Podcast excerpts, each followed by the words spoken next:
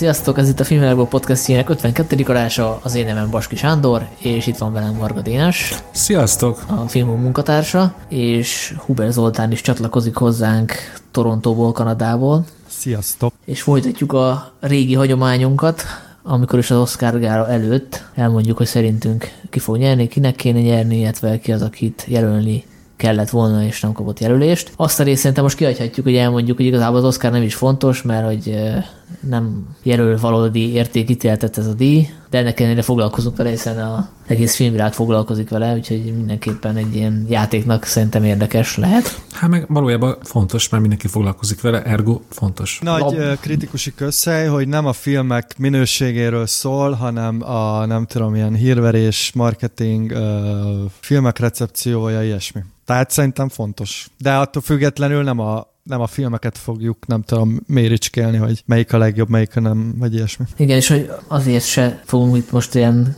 nagy eszét tartani a filmekről, mert ennek a többségükről már beszéltünk a podcastben, és lesz olyan, amiről még fogunk külön beszélni. Így van. Induljunk el a legjobb nemzetközi filmtől, ami lánykori nevén a legjobb idegen nyelvű film volt. Csak gyorsan egy ilyen gyors megjegyzés, hogy ez is az a kényszeres változtatás, ami az elmúlt években jellemzi az amerikai filmakadémiát, hogy aktuálissá a Sanyi szó azt mondtam, vókabbá akarják tenni a szervezetet, így most a legjobb idegen nyelvű film kategóriát is átnevezték, hogy egy kellemesebb hangzású névi, ami jobban fedi a a, a filmeket, amik ott vannak. Hát, hogy a hópihék is megnyugodjanak. Egyébként, ha már itt tartunk, kíváncsiságban megnéztem, hogy a Vogue.com eh, doméne szabad-e, és kiderült, hogy szabad. Na, Sanyi, hát akkor... Én gondolkoztam rá, hogy esetleg lefoglalnám, csak nem, nem túl olcsó, 113 ezer forintba kerül. Én arra használnám, nem tudom, emlékeztek rá, volt a Matula nevű honlap. Igen, igen. volt egy zsidó, nem zsidó része, beírta egy nevet, és kiírta, hogy a zsidó. Igen, azt imádtam, imádtam. És én ugyanezt megcsinálnám ilyen kulturális filmes, zenés témában is, beírsz egy filmcímet, és kiírja, hogy ez Vogue vagy nem. Tehát semmi más oh. tartalom nem lenne, csak kiírne, hogy nem tudom, Richard Jewell baladája, nem Vogue. Hmm. Jojo Rabbit, itt most nem is tudom, mi lenne. A Vogue, hát, az, Vogue. hát, hogyha valami Vogue, akkor az a film, akkor Vogue. Igen. Nem Akit érdekel bőven a téma, az, az az előző podcastünket hallgassa meg, ahol erről vitáztunk. És várjuk, várjuk a támogatókat, hogy Sanyi beindíthassa ezt a aranybányának hangzó igen, igen, Vogue kalauzát. Igen, mondom, 113 ezer forintra lenne szükségem, 399,995 dollárra.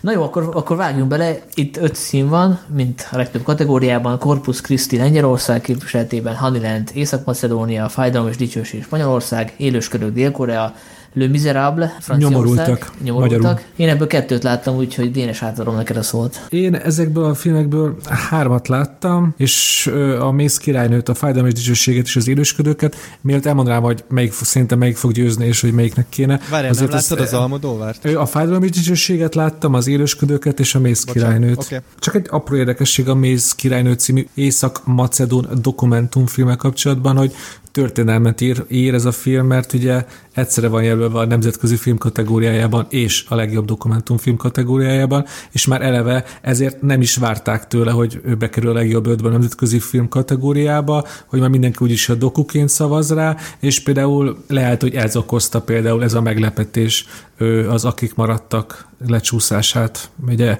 itt majdnem egy magyar film is volt ezen a listán. Na de, hogy melyik fog nyerni, ez az egyik olyan kategória az Oscarnak, ahol tényleg egyértelmű, 99% hogy az Élősködők című délkorai film bezsebeli az Oscar díjat. Én is erre tippelek.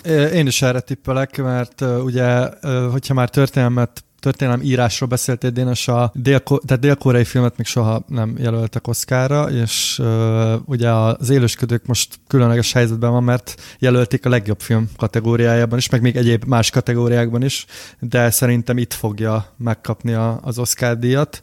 Uh, de egyébként hozzáteszem, hogy én a, az Almodóvár filmet is nagyon-nagyon szeretem, és az is egy nagyon-nagyon jó film, de, de ez most eléggé, eléggé úgy tűnik, hogy, hogy a, hogy az élősködők éve lesz. Erről a kategóriát még annyit érdemes elmondani, hogy, hogy úgy csak hármat láttam belőle, de az alapján is lehet mondani, hogy ez egy rendkívül erős kategória, és ez, ez kb. ezek a címeket bárki, aki szereti a nem amerikai filmeket írja fel, és nézze meg, nem fog csalódni bennük. Ez a Észak-Macedón filmre és az Almodovár filmre is igaz, és én a, a lengyel filmtől is nagyon sokat várok, amit, amit amúgy a, magyar hangja fog behozni a magyar mozikba márciusban, mert olyan ígéretes története van. Ugye egy javító intézetből frissen szabadult fiatal srácról szól, aki hát megvilágosodik, és minden vágya, hogy pap legyen, de ugye ezt a büntetett előélete miatt ugye nem hozhatja össze, meg ugye ahhoz több évig papi szemináriumba kéne járnia, de ugye ő nem vár, és ő bekamuzza, hogy ő pap, és egy kis vidéki parókián elég nagy népszerűséget hoz össze magának. Ez szerintem egy nagyon-nagyon jó történet, és nagyon várom, hogy én ezt láthassam majd a magyar mozikban, amellett, hogy nyilván győzelemre nincsen esélye. A tavalyi oszkáros adásunkhoz hasonlóan most is uh, említünk olyan címeket és neveket is, amiket hiányolunk a listából. Van esetleg olyan külföldi idegen nyelvű film, amit szeretnétek itt látni? Nekem eszembe jutott egy film, amit a Torontói Filmfesztiválon láttam, az a cím, hogy Proxima, és egy francia film, de nyilván azért nem esélyesen volt, mert egy másik francia film van itt, ugye itt azt hiszem egy nemzet egyet küldhet, ha jól emlékszem. Így van. Viszont szerintem az egy, az egy nagyon-nagyon szuper film, egy űrhajós nő kiképzését követi végig, és közben így a családjával, a, a kislányától elszakadással is meg kell küzdenie, meg ezzel az egész maszkulin környezettel, ami nagyon úgy hangzik, mint egy ilyen szuper Vogue film, úgyhogy a Sanyi honlapján abszolút a Vogue kategóriában lenne, viszont nagyon finom van, van megoldva, és abszolút nincs túltolva, és én amúgy is nagy rajongója vagyok az űrhajózásnak, úgyhogy azt sajnálom, hogy nem, nem, nem kapott túl sok hírvelést idén, de hát ha még Magyarországra is eljut, én bízom benne. Ugye ebből a megfontolásból mondhatnám én is a Portia lángoló fiatal lányról, ami nekem szerepelt a top 10-es listámon, ami szinte egy francia film, tehát emiatt nem szerepelhet itt. Amúgy ez, ez nagy felzúdulást is keltett a sajtóban, hogy nem az által említett portré jelölték a franciák, hanem a nyomorultakat. Ugye a nyomorultak is nem sokára elér a magyar mozikba, a portré a lángoló lányról már megy, szóval ezt nem sokára mi is eldönthetjük, hogy jól döntötte a francia bizottság, vagy sem. Hát gondolom a nyomorultak az egy olyan sztori, amit Amerikában is jobban ismernek, vagy ismernek, és ez, ez az indok, ez miért befejezem mondatot, van, ez nem, a, jó film. ez nem a Victor Hugo regényének a legújabb feldolgozása, ah. ez egy ö, párizsi külvárosban játszódó, a gyűlölethez hasonló történet, ahol a rendőrök és a külvárosi jellemzően ö, ugye bevándorló hátterű embereknek a, a mindennapjait mutatja be. Akkor azt a részt Az ő feszültség, feszültség dolgait. Következő kategóriánk a legjobb dokumentumfilm. Nekem ezek a címek nem mondanak sokat, de úgy tudom, hogy Dénes ebből találta egy párat. American Factory, The Cave, The Edge of Democracy, For Sama, Honeyland. Ugye Honeylandről már volt szó. Úgy tudok róluk beszélni, hogy az ötből kettőt láttam, és az amerikai Factory-ról van egy kis érdekesség, ugye, hogy Barack Obama cége gyártotta ezt a filmet, és ugye... Barack és van Michelle ma- Obama. Bocsánat, igen, igen, igen, igen. Köszönöm, köszönöm Zoltán. És ugye magyar kapcsolata is van a filmnek, de ezt a Sanyi jobban tudja, mint én. Hát az egyik rendezője magyar származású, tehát a, az édesapja egy 56-os magyar, azt hiszem. Igen, Steve, Steven Bognár, csak mondjuk. Igen, akit, akit a tanítványai az egyetemen professzor Paprikának hívtak, mert hogy ő hmm. paprikát hmm. termesztett. Ó, oh, milyen, milyen vicces név. Akkor ez nem hát rendülhetünk, vagy hát van a, Csak gyorsan elmondom, hogy, hogy kettőt láttam, de azért, ha tippeltek, akkor vagy az Obamás fog nyerni, az American Factory, vagy pedig a, ugye ez, annak nagyon-nagyon tipikusan amerikai témája van, ugye egy, egy gyárban játszódik, vagy pedig pedig a Forszama, ami pedig a szíriai polgárháború minden napjait mutatta be, mutatja be a személyes nézőpontból, egy fiatal szíriai lány kamerázza az életét, a, a, a háború, a polgárháború közepén férjhez megy, egy kórházat alapítanak a szétlőtt Aleppo közepén. A szíriai polgárban háborút ugye még az amerikaiaknak se kell bemutatni, mert ugye az még az ő hírcsatárnökön is mindennapos hír volt, és ez egy nagyon hát megható történet. Ha tippelnem kéne, szerintem a Forszama fog nyerni, ha pedig élennék egy személyben az akadémia, akkor a Mész királynőnek adnám a díjat, ami szerintem egy, egy egyrészt nagyon aktuális, mert egy, egy kis személyes történeten keresztül beszél a közelgő ökológiai katasztrófáról, ami elérhet minket, és ott maga ez a személyes történet is nagyon húsba vágó. Egy, hát egy, egy magányos nő mész termel, és megmutatja, hogy még most a 21. században is meg lehet úgy élni, hogy valaki harmóniában van a természettel, és fontos és szép film. Hát szerintem a, egyébként az American Factory fog nyerni, csak azért, mert hozzáférhető a Netflixen, és ugye itt ez is számít, hogy a, akik szavaznak, azok mit ismernek, mit néznek meg. Ugye az American Factor elég sok listára is felkerült évvégén, köztük nem meglepő módon Obama listájára is. Fura lett volna, ha nem rakja oda. Úgyhogy ugye az Oscar az a marketing kérdés is, hogy milyen, minek milyen hírverése van, úgyhogy én arra tennék mondjuk egy ezrest, hogy az fog nyerni. Hát most gondoltok bele, hogy az, hogy az nézettségben hány százalék plusz jelenthetne, hogyha producerként, vagy nem is tudom, valahol milyen címen módon Obama is felmenne a színpadra, amikor a diátvétel van. Azért az, az média történeti pillanat lehetne. Hmm, szerintem ő nem producer, nem, hanem inkább ilyen Nem, a, finansz, a, a, a cégük finanszírozza. Igen, tehát hát akkor, akkor, ez, akkor ez nem fog sajnos megtörténni. Mondhatok még ide egy hiányzót? Engem meglepett, hogy nem került be ide az Apollo 11 című dokumentumfilm, ami a, mindenki meghallgatja a fél éves listámon rajta volt, és akkor így beszéltem is róla, egy nagyon-nagyon szuper dokumentumfilm a holdra szállásról, és nagyon aktuális is szerintem, mert valahogy átadja ezt, hogy az emberiség, hogyha így összefog, akkor elég nagy dolgokat is elérhet. Akkor áttérünk a forgatókönyves kategóriákra, elsőként a legjobb eredeti forgatókönyvre. Itt a jelöltek a törbejtve Ryan Johnson-tól, házassági történet, Noah Baumbach-tól, az 1917 Sam Mendes-től és Christy Wilson Cairns-től. Volt egyszer egy vagy nyugodt, volt egyszer egy Hollywood Quentin Tarantino-tól, élősködők Bong Joon-ho és Han Jin Won. Én arra tippelek, hogy a, a Tarantino fogja ezt behúzni, már csak azért is, mert hogy a Golden Globe-on is vélett a forgatókönyves díj, bár ott azt hiszem csak egy kategória van. Igen, ott nincsen szétszedve. Szerintem is Tarantino fog nyerni, mert uh, neki így szeretnek ilyen forgatókönyvíró oszkárokat osztogatni.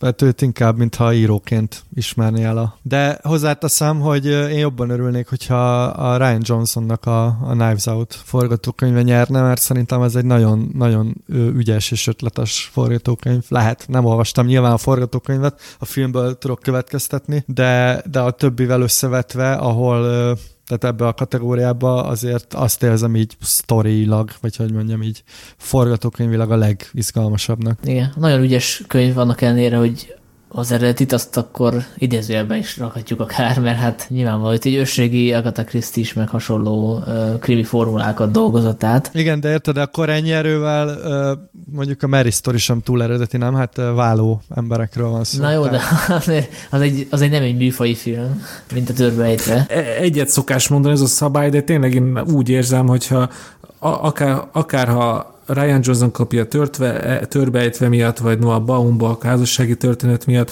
vagy az élesködöknek a két kurai írója kapja. Én mind, mind a három miatt boldog leszek, mert mind három könyvet rendkívül erősnek érzem más indokok miatt. Viszont ebben a kategóriában teljesen értetetlennek gondolom a 1917-nek a jelölését, mert annak a filmnek vannak tényleg rendkívül nagy erényei, de hát a forgatókönyve, én azt, azt elképesztőnek tartom azt a jelölést. Na. Csak hallgassa meg mindenki az előző podcastünket, ahol pont erről beszélünk, hogy a 1917 az, az sok mindenért lehet szeretni, de szerintem a forgatókönyve az, amiért nem lehet szeretni. Úgyhogy. Ö, és amúgy szerintem is a Tarantino fog nyerni, és hogyha most egy képen egy Sanyi egy kést szorít a oldalamhoz, akkor az élesködők nyerjen ö, forgatókönyvet. Kéne nyernie. De csak azért, mert hogy kés van az oldaladban? Hát mert én, én minden hármat nagyon szeretem, de tényleg, hogyha választanom kell most, meg különben a Sanyi oldalba szúr, akkor élesködők, mert, mert tényleg rend rendkívül mesteri módon van az a műfajváltás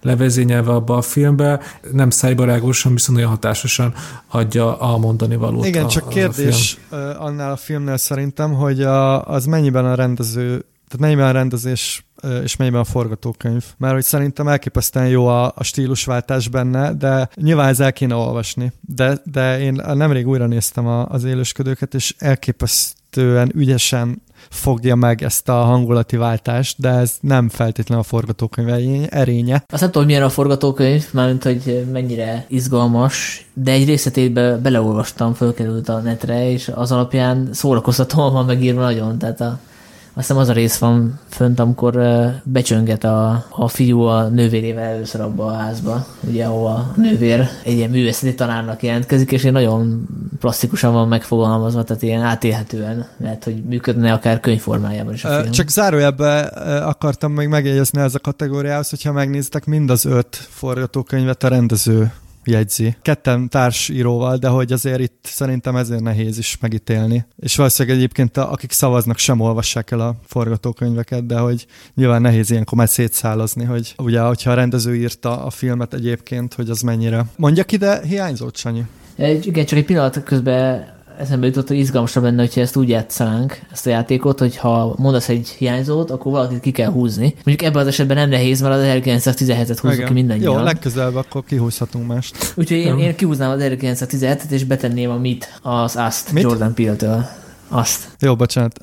Ez vicces, Sanyi, mert pontosan ezt írtam fel én is. Azért mondtam gyorsan, hogy megelőzzelek. Bocs. Ja, oké, okay. hát akkor más nem tudok mondani. A, a mi meg szerintem azért kerülhetne ide, mert abszolút eredeti a szó, szószoros értelmében. Tehát a, a koncepció is, ahol kifut, ahonnan elindul, hasonló, mint a Get Out, tehát mind a kettő azt hiszem a Get Out az nyert is, ugye? Oscar? Igen, hát pont az volt ugye, hogy nem nyert mást, ha jól emlékszem, csak forgatókönyvet. És tegyük hozzá, hogy a, egyébként a mi az, az, az aktuális, és a, én párba állítanám az élősködőkkel, szóval ez nagyon... Vagy a Jokerrel is lehet. A Jokerrel is, Igen. de mondjuk azért fényévekkel jobb, mint a Joker. A legjobb adaptált forgatókönyv a következő kategóriánk a jelöltek az ír, Steve Zale, Zale Na jó, ezt, ezt majd kisípolom. Joker, Todd Phillips és Scott Silver, Jojo Newsy, Taika Waititi, kisasszonyok Greta Gerwig, a két pápa Anthony McCartan. A két pápát láttam valami közben? Én láttam, igen. Én itt a kisasszonyokat tippelem befutónak. Már csak azért is, hogy kompenzálják a, a Görviget, akit rendezőként nem jelöltek. Én azt mondom, hogy az Irishman fog nyerni, mert az valószínűleg forgatókönyvben is nagyon izgalmas, de a, szerintem is a kisasszonyoknak kellene nyerni, úgyhogy ha a kisasszonyok nyer, akkor örülni fogok, mert szerintem az nagyon, nagyon ötletesen van át. Én nem olvastam a regényt, csak ismerem, de nagyon ötletes, ahogy, ahogy elő van vezetve a, a filmben, ahogy kibomlik a sztori. Nehéz, mert e- ebből az ötösből itt, itt két forgatókönyv emelkedik ki, az ír és a kisasszonyok. Az ír forgatókönyvet úgy képzelem, hogy azt így olvasni is nagy élmény lehet egyébként. Mm, igen, én is úgy, valahogy úgy gondolom. Ha élenék még Zakadében, akkor Greta Gerwignek adnám a kisasszonyok miatt. Én a Jojo Newsinak adnám, csak hogy a Dénes bosszantsuk. Hát én, én a Jojo Newsinak a többi fontos díjat adnám, csak hogy Dénes Ezt előre bocsátom, hogyha bármilyen díjat is fog nyerni aznap este a, a Jojo Nyuszi, akkor én nagy, nagy dősen fogok egy horkantani álmomba. Szóval ebben biztos vagyok. Hát akkor Dénes van egy rossz hírem, mert szerintem biztos, hogy kapni fog, de majd odaérünk. Folytassuk a legjobb operatőrrel. Itt a jelöltek az ír, Rodrigo Prieto, Joker Lawrence Sher, a világító torony Jarin Blaske, 1917 Roger Dickens, volt egyszer egy Hollywood Robert Richardson. Szerintem ez is egy olyan kategória, ahol egyértelmű, hogy ki fog nyerni Roger Dickens 1917 miatt, és hogy mire alapozom ezt, ugye e- e- egyrészt az operatőr hírnevére, a, a, a operatőri munka minőségére, és hát arra, hogy az operatőrök céhe már döntött, és Dickens választották az év legjobb operatőrének. Én meg arra alapozom, hogy ő fog nyerni, hogy az egész film gyakorlatilag egy ilyen operatőr pornó, tehát uh, tényleg a, a teljes szakmai skála felvonul, a, minden, minden benne van ebbe a filmbe, szerintem ezt le, biztos majd fogják ilyen operatőr iskolákban vetíteni, mint tananyagot, úgyhogy meglepődnék, ha nem ő nyerne, de ugye dickens kapcsolatban az izgalmas, hogy nem tudom, emlékeztek-e még, nem is tudom, mikor kapott Oscárt először, de valami 17 jelölés után, tehát ő volt az operatőrök Leonardo DiCaprio-ja ebből a szempontból, hogy... Én, én úgy emlékszem, hogy ez most neki a 14. jelölése, és azt hiszem az első Oscarját azt a Szányos fejvadász 2049 miatt kapta, ami szerintem 2018 lehetett, mert 17-es a Szányos fejvadász. És ez azt jelenti, hogy a Szányos fejvadász előtt neki minimum több, mint nem tudom, 11-12 jelölése volt, amit, amit, amit aztán nem váltott Oscarra. Pontosan 12 jelölése volt, és a 13. volt a 2018-ban a Blade Runner, és azért megkapta, és ez a következő jelölése, úgyhogy lehet, hogy most duplázni fog. De amúgy, hogy olyat is kéne mondani, hogy, hogy, hogy kinek adnám. És ki helyett? A világító torony operatőrének adnám. Most így végig gondoltam, ez most egy ilyen instant vélemény. Felolvasod a nevét, mert például még a nevét se tudom. Jarin Blaske. A, azok a fekete-fehér képek, azok néha tényleg úgy néztek ki, mint hogyha azt a filmet 1938-ban forgatták, és a, a, a, azt a kópiát egyszer már elnyelte a víz, és aztán feljött tíz Hát év olyan kamerákkal forgatták igen, korabban. Igen, szóval az, az tényleg egy, hát azért azt félve mondom, hogy élmény volt ezt a filmet nézni, mert hát elég megterhelő néha már, ami abban a filmben történik, de azok a képek, azok tényleg hát egyedülállóak. Én viszont levenném innen a, az irishman és betenném helyette a Midsommart, és az operatőr a Pavel Pogorzelski, ugye a lengyel operatőriskola nagyon erős, mint, mint a magyar is, de a lengyel azért különösen. És hát most, hogyha így visszaemlékszem a, a Midsomára, azért, azért azok a képek nagyon jók. Az biztos. Nagyon, nagyon jellegzetes képi világon a filmnek, nagyon jól elkapja ezt a fura, ugye Magyarországon forgott a film, mégis ilyen megvan ez a, ez a hideg északi fényes hangulata. Nekem, nekem az ilyen maradandó színvilágban is, úgyhogy Igen. ezt tenném ide. Igen, hát ott külön innováció volt ezt kitalálni, hogy működni, működik ez a napfényes horror koncepció, tehát ez az a, az a esete a, a rendezés operatőr együttműködésnek, amikor komolyan kellett agyalniuk a forgatását, hogy azt hogy ott tudják technikailag megoldani. Igen. Hát én is jelölhettem valamit, szóval, hát, hogyha eszembe jut, de nem jutott eszembe, úgyhogy én a, az írhelyére tenné be szintén az élősködőket, az operatőr nevét azt nem írtam föl. Nem látományos, ami ott történik abban a filmben, de a hangulata nagyon átjön ennek a kicsit ilyen hideg-hideg új építésű háznak. A, beállítások nagyon takarékosak, de egyetlen felesleges nincs, snit sincs a filmben, ami nyilván a rendező érdeme is, de szerintem az operatőr is. De én egyetértek veled, mert a, ugye a, a gazdagoknak a, a világa teljesen más fény és szín úszik, mint a, a szuperén lakás, szóval szerintem ezek fontos dolgok, és nekem tökre megvan egy ilyen színpaletta a filmhez tudat alatt, és azért ez nyilván nem, ez nyilván az operatőrnek az eredménye. Következő kategóriánk a legjobb eredeti filmzene, itt a szindulók Joker, Hildur, Jaj, Hildur, Guano, annyi, annyit tudok, hogy egy nő. Az izlandi nő, mondjuk ezt. Házassági történet Randy Newman, kisasszonyok Alexander De- Desplat, 1917 Thomas Newman, Star Wars Skywalker kora John Williams. Először azt tisztázzuk, hogy ki fog nyerni. Szerintem a Joker fog nyerni, és én azt mondom, hogy nyerjen is a Joker, mert a, így most visszagondolva annak konkrétan emlékszem a, filmzenére, és szerintem nagyon jó a, a filmzene. Az egyik legjobb, a, a filmnek az egyik legjobb eleme, legerősebb eleme, úgyhogy én azt mondom. Igen. Emlékszem egy ilyen Twitter Fredre, ahol a posztoló, aki amúgy nem nagyon szerette a Joker, teljesen meg volt lepődve, hogy ezt egy nő szerezte, és ilyen láttam a kognitív diszonanciát, hogy, hogy ez, ezzel nem tud mit kezdeni az információval, által gyűlölt filmben részt vett egy nő, és ráadásul ilyen kiváló munkát végzett. De én az 1917-et szippelném, hogy be fogja húzni. Annak is az eléggé jellegzetes a zenéje. Nekem annyira nem tetszik, de szerintem az Oscárt, a szavazókat meg fogja hatni. Ne, nekem egy kicsit túl zenélt film az 1917, de most nyilván nem én, nem én szavazok, úgyhogy... Én, én egy jelenetre emlékszem a 17-ből, amikor éreztem, hogy ide miért rak zenét, anélkül is működik. Amikor van a éjszaka, a Róma előtt város, a nagy fények, és már elkezd futni igen. És fut, és még közben így, így szinte éreztem a zenét, hogy az már teljesen felesleges, mert a képek mindenki azt mondja, hogy itt nagy baj van, és meg a zene is azt akarja mondani, hogy hú, hú, hú, mekkora baj van itt. Akkor a színész kategóriákkal folytassuk. A legjobb férfi mellékszereplő jelöltek, Tom Hanks, egy kivételes barát, Anthony Hopkins a két pápa, Al Pacino az ír, Joe Pesci az ír, Brad Pitt volt egyszer egy Hollywood. Érdekes ez a kategória, mert ez lehetne 1996-ban is, vagy 2010-ben is. Úgyhogy ez, ez, egy ilyen, ez egy ilyen nagyon, nagyon ilyen, hát ilyen ikonikus színészek. Hát igen, nem vagyok ilyen fejszámoló zseni, de tök jó lenne tudni, hogy ennek a kategóriának mennyi az átlag életkora. Meg szerintem itt az átlag Oscar is. Igen, az, az, az se lehet rossz, az a szám. Meg az a kérdés, hogy például a Brad Pitt az most mellékszereplő, vagy főszereplő? Lemérnénk az idejét, hogy mennyit töltött a vászon, akkor lett ugyanannyi, hát, mint a DiCaprio-nál. Úgy tudom elfogadni, hogy mellékszereplő, hogyha a film tört történetéből indulok ki, hogy ő mégiscsak egy másodhegedűs a sztár mellett. Az egy dolog, hogy országos szimborák, de mégiscsak ő a kaszkadőr, és DiCaprio a sztár a filmben. Ugyanez a probléma Tom hanks is egyébként, mert a, nem tudom mi a magyar címe, a Beautiful Day, egy kivételes barát, mert ugye, tehát a, a film címe az, az Tom Hanks általakított, most nem jut eszembe a, a valamilyen Rogers.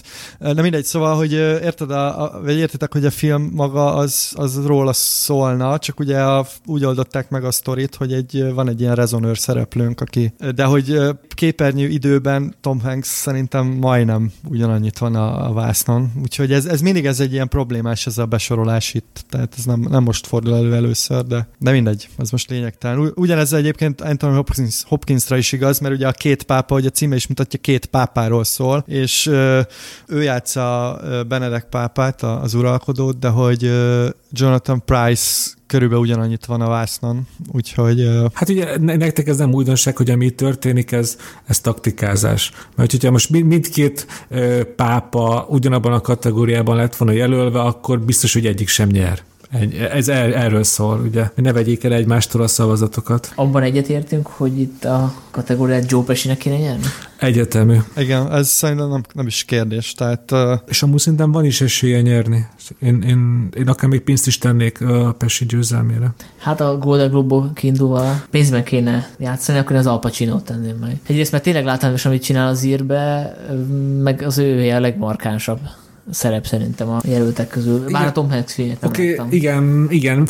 Az a baj, hogy tényleg a legtöbb szavazó félek, hogy tényleg így fog gondolni, hogy melyik a látványosabb szerep, de szerintem ezt már az íres podcastben megbeszéltük, hogy a Joe Pesci játékában az volt a rendkívüli, hogy neki még csak nem is kellett ilyen egyetemen félelmetesnek vagy bárminek tűnnie, ő az a csendes gyilkos volt végig a filmben, akinek meg be se kellett rendelni az arcának, és mégis tudtuk, hogy úristen mekkora ö, gyilkos ösztön van ebbe az emberbe. Azért ezt erre, erre kevés színész képes, és ezt Joe Pesci megmutatta, hogy ő erre képes. Meg, meg nem is, tehát nincsenek is olyan nagyon látványos dialógiai, mondjuk ez most képzavar, de hogy értetek, mire gondolok, hogy igen, igen. igazából így ő így elég sokszor csak így ül, és sugárzik belőle ez a, ez a komplexitás, amit hát szerintem ez tényleg így a karrierének a leg, jobb alakítása, pedig azért alakított már, vagy játszott már pár igen izgalmas karaktert, úgyhogy... Igen, én... igen. Itt az a poén, hogy hogyha a tipikus ilyen vaddisznóféle Jópesi figurát hozott volna, aki belevágja a kést, nem tudom, a, a egyik szerencsétlen kiskatona szemébe, akkor nagyobb esélye lenne most.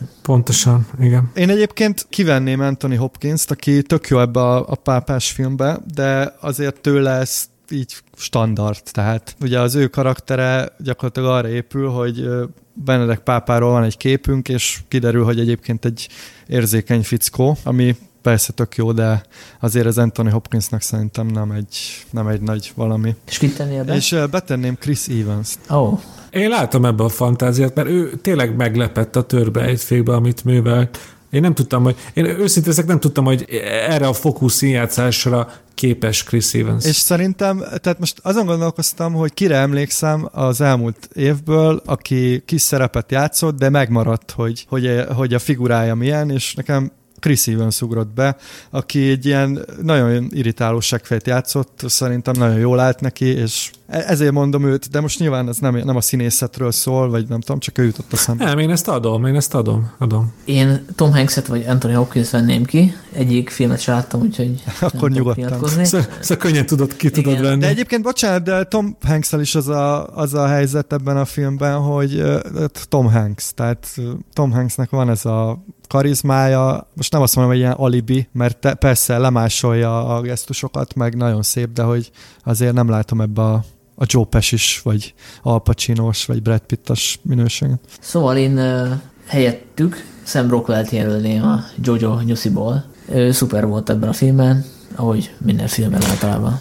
Én ez annyit tennék, hogy Sam Rockwell valóban érdemelne jelölést, de hogyha már férfi mellékszereplőben, szerintem az ő alakítása a Richard Jewell baladájában jobb volt, és ott is kevésbé látványos, és mégis szerintem hosszú távon emlékezetesebb és jobb alakítás, mm. amit abban a filmben Jó, meggyőztél. Az a helyzet, hogy Sam Rockwell nagyjából mindig jó.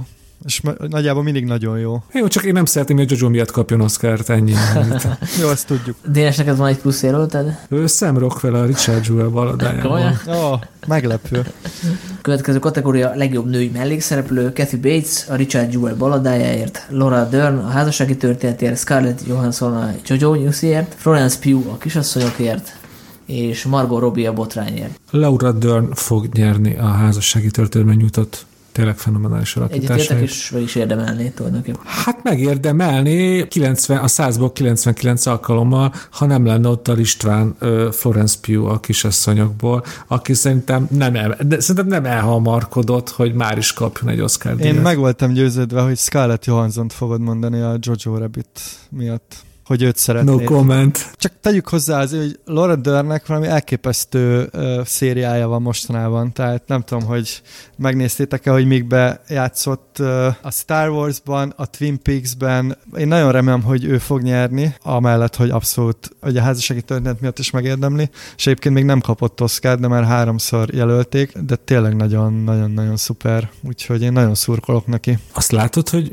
mi miatt jelölték? Még tökre kíváncsi vagyok. Uh, persze, Persze. A, jelölték 2015-ben a Wide, a, tudjátok, ez a vadon, a Reese Witherspoon-os, és egyébként előtte 1992-ben jelölték a, nem tudom mi a magyar címe, a Rambling Rose című filmért. De jó, arról még nem is hallottam. Uh, én sem. Tökélet volna, én, én a kék bársony miatt jelöltem volna, most jut eszembe. Én, én hatalmas rajongója vagyok Ronaldörnek, szerintem elképesztően cool. De akkor mondok, mondok valakit, aki szerintem érdemtelenül maradt le, és akkor mondjuk, mondjuk azt mondanám, hogy Florence Pugh helyett nyilván, nem, Dénes nem, nem, nem. Csak... Ne, ne, ne húzogass az oroszlán bajszát, mert beszek repüljet Torontóba egy baseball ütővel. Akkor, akkor, akkor, azt mondom, hogy Kathy Bates helyett, bár ő, ő is mindig szuper, de, de mondjuk tényleg mondjuk Margot Robbie is tök jó volt a, a Bombshellben.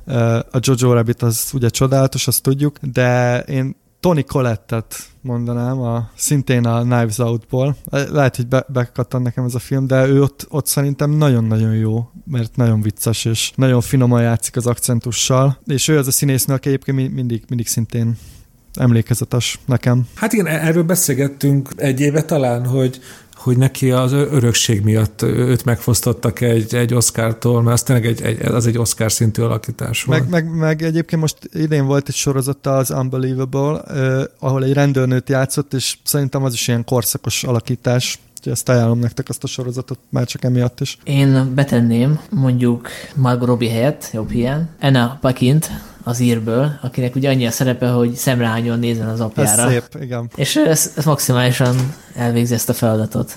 Meg ez fricska lenne azoknak is, akik ugye panaszkodtak, hogy hát nincs egy komolyan vehető női szereplő ebben a filmben, csak ez a lány, aki meg se szól, nincs dialógia, tehát így megszámolták, hogy azt hiszem egy mondatot mond, és hát ez szerintem a színészet félreértése, nem feltétlenül van szükség szavakra, ahhoz, hogy valaki jól tudjon játszani. Pontosan, igazából az ő karaktere központi jelentőségű a filmben, és központi jelentőségű Robert De Niro jelenfejlődésében.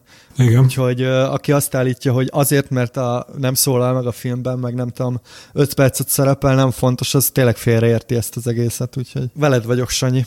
Elérkeztünk a fő kategóriákhoz. A legjobb női főszereplő, a jelöltek Cynthia Enrivo Harriet, Scarlett Johansson házassági történet, Saoirse Ronan kisasszonyok, Charlize Theron botrány, René Zellweger, Judy. Most én ebből kettőt nem láttam egyből, ugye a Harrietet meg a Judit, úgyhogy nem tudok nyilatkozni, de ismerve az akadémiát, hogy milyen alapon szokták díjakat osztani, én a René Zellwegerre tippelnék, mert ugye egy életrajzi filmben, ugye egy mm. Judy Garlandot alakít. Hát a, tényleg gyönyörűen fel van építve annak a filmnek a kampánya, hogy egész René Zellwegerre összpontosul, én is úgy érzem, hogy ő ezt a díjat meg fogja kapni, és amúgy én sem láttam a filmet, de ott azért kialakult nagyjából egy ilyen kritikai, kritikusi konszenzus, hogy, hogy van egy fenomenális alakítás, a, a, amikor is sajnos egy, hát egy ilyen, ilyen középszerű film van, csak köré építve. Én láttam a filmet, és nekem az a problémám ezzel a amit René Zellweger csinál ezzel a fajta színészettel, hogy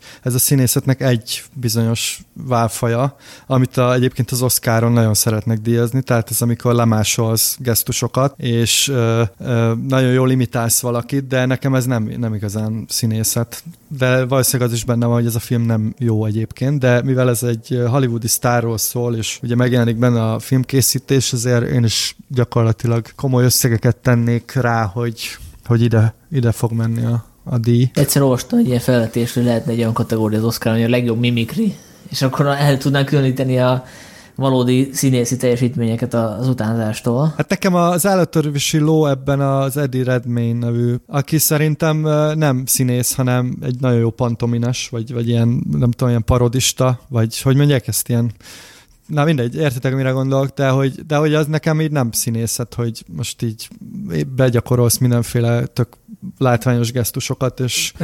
De hogyha megfigyelsz, szerintem szépen a helyére kerül, mert volt ez a nagy futása ugye a, a dállány, a mindenség elméletével, viszont azok a filmek így kifutottak, már nem is nagyon beszélnek róla az emberek, és azóta nincs nagyon olyan film, amivel megint be tudott volna törni. Ugye most csinált egy léghajós filmet, ami, amit én nem láttam, de az elég hamar a feledés homályába hát erepült tovább, ha-ha-ha.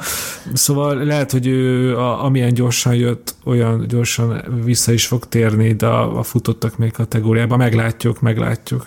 Igen. Hát ugye neki ilyen fura arc van, tehát rá bármit nem lehet ráosztani, csak ilyen excentrikus figurákat.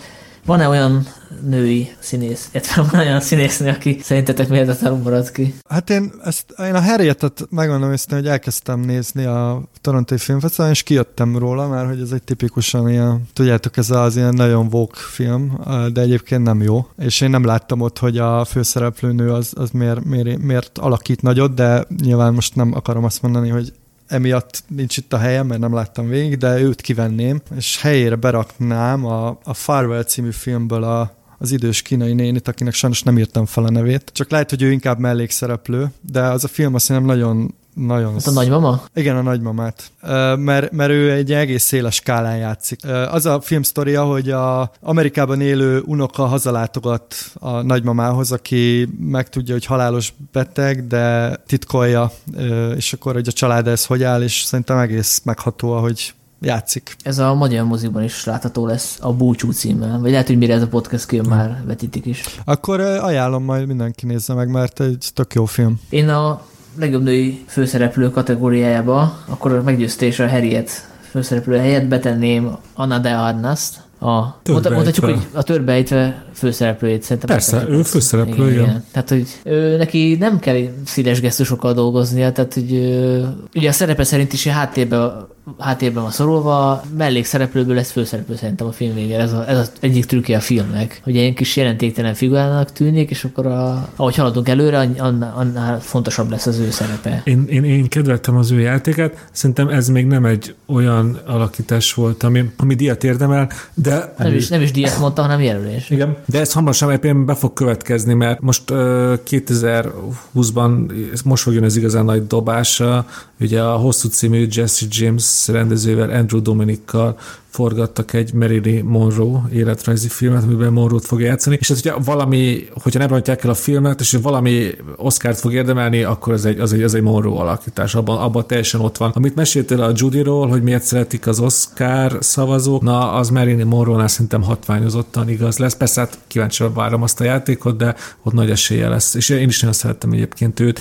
Én, én, én, én azt hiszem a, a Szányos Fejvadász 2049-nél váltam rajongóvá. És azt hiszem, hogy Bond Bond lány is lesz, ha jól emlékszem. Tényleg, és a Bond filmben is szerepel. Na igen, most nagyon beindult ennek a, az, azt hiszem, talán kubai, kubai származású. Anna de Armas lesz 2020 Florence Pugh-ja. Nem, Pugh örök. Bocsánat. Amúgy én, én ebbe a kategóriába nem gondolkoztam, hogy ki helyet, de én, én beleraktam volna az év legalul értékeltebb filmjének, amiről ami, aminek én ezt kineveztem. A családi punyó? A, a, az előző podcastünkben, ahol 2019-et összegeztük, ugye ez a Lara című német film, és onnan Corin Harfuch.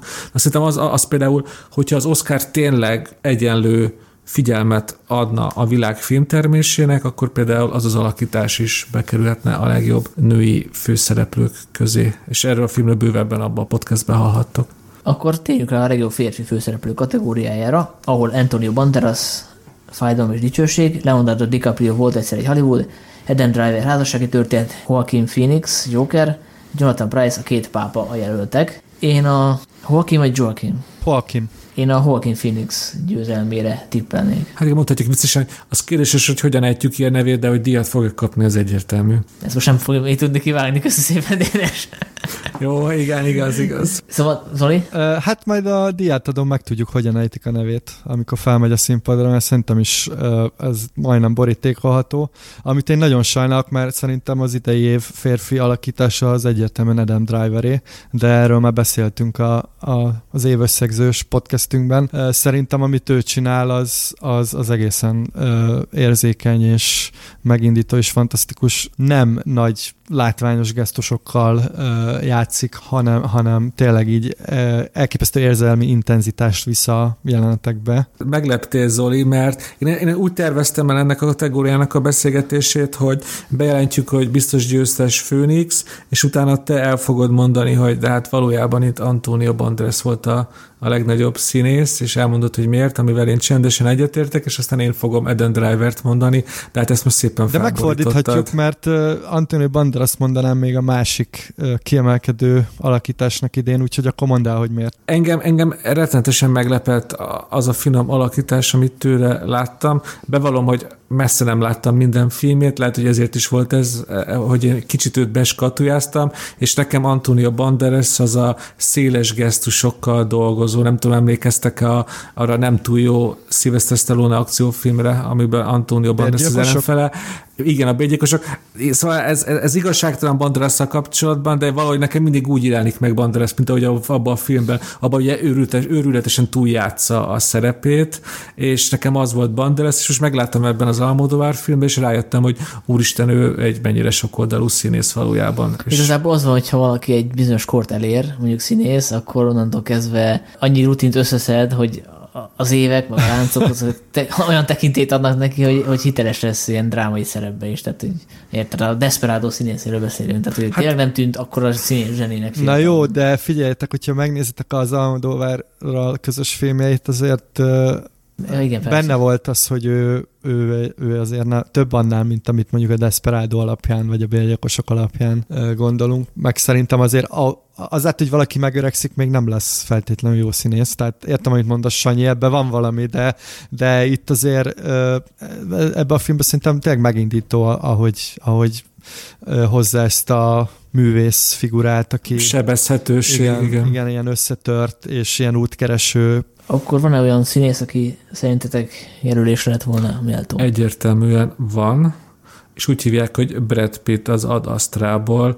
Ö, oh. Most, Sanyi, most nevetsz, de, de hogyha Scarlett Johansson megérdemelt két jelölést, ugye egy melléket, meg egy főt, akkor szerintem Brad Pitt is megérdemelte volna ezt a kettőt, mert szerintem az karrierje, hát azt nem mondom, hogy leg, legjobb, nagyon sok jó szó, de a, egyik legjobb és legilyen kitárulkozóbb alakítása. Ott tényleg látszik az a, a eljátsza azt, hogy, hogy ő hogy érzelmileg mennyire, azt az érzelmi elfolytást, és azt az, azt az egész életén áthúzódó apakrízist, ezt szerintem gyönyörűen játsza el abban a hát skifiben. Én kivenném innen Joaquin Phoenix-et, mert csak azért is, és William Defoe-t tenném ide, mert őt én így mindig, mindig, mindig tehát mindig élmény nézni, ahogy megőrül. Nyilván lehet vitatkozni, hogy most a, a, a, a világító toronyban mennyire öncélú az a fajta megőrülés, amit csinál, de szerintem azért ott voltak energiák, amik...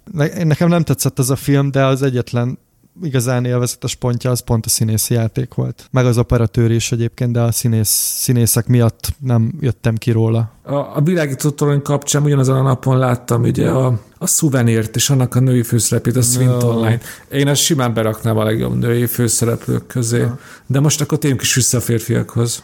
Én azt hittem egyébként, hogy a legjobb női főszereplő Florence Pugh-t akarod belakni a családi bunyóból. Dénes. Nem. Nem? Jó. Nem, fel sem merült bennem. Jó, ezeket küldöm tovább Florence Pugh Twitter fiókjába. Én a legjobb férfi főszereplő kategóriából kivenném a Jonathan Price, és betenném helyére Matthew McConaughey-t a Beach Bumból. az a baj, az a baj Sanyi, hogy te trollkodásnak fogod fel az Oscárt. Na jó, akkor, akkor, akkor mondok mást.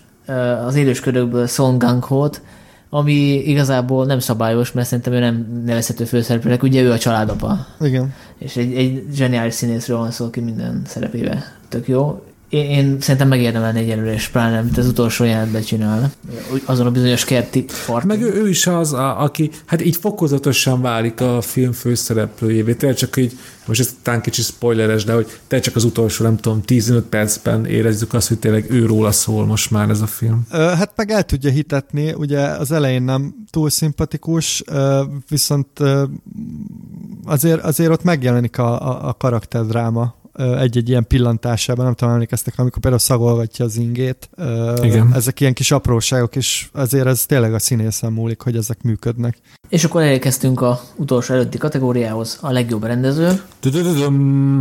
Martin Scorsese, az ír, Todd Phillips Joker, Sam Mendes 1917, Quentin Tarantino volt egyszer egy Hollywood, Bong Joon-ho élősködők. Hát itt is ugye el lehet mondani azt, amit Roger Dickens kapcsán elmondtam az operatőrinél, hogy Mendez is bezsákolta a rendező cégnek a díját, ergo ő a kategória torony magasság es- esélyese. Egyetértünk. Szerintem is ő az esélyes, bár ezt az előző podcastben már átbeszéltük, hogy mennyiben a rendezés bravúra az 1917, és mennyiben nem. Szerintem is ő fog nyerni, de hogyha lenne igazság a Földön, akkor ezt Bong Joon-ho nyerné, és a, az élősködők az tényleg a, amit már mondtam a forgatókönyv kapcsán, ez a film, ez, ez egy nagyon-nagyon, nem is tudom mi a, mi a jó szó rá, nagyon-nagyon precízen van összerakva, mégis könnyed, ilyen gördülékenyen érződik. Nagyon finom regiszterekben mozog. Hát igen, ha, ha most te kapnék egy varázspálcát, és egy díjnak a kimenetelét változtathatnám meg, akkor az tényleg ez lenne. Itt érzem azt, hogy, hogy, hogy a legnagyobb, hogy, hogy, hogy nagyon fontos lenne, hogy a, hogy te is mondod, az élek írősködők rendezője nyerjen. Ezt is tovább küldöm Florence Pugh Twitter fiókjába.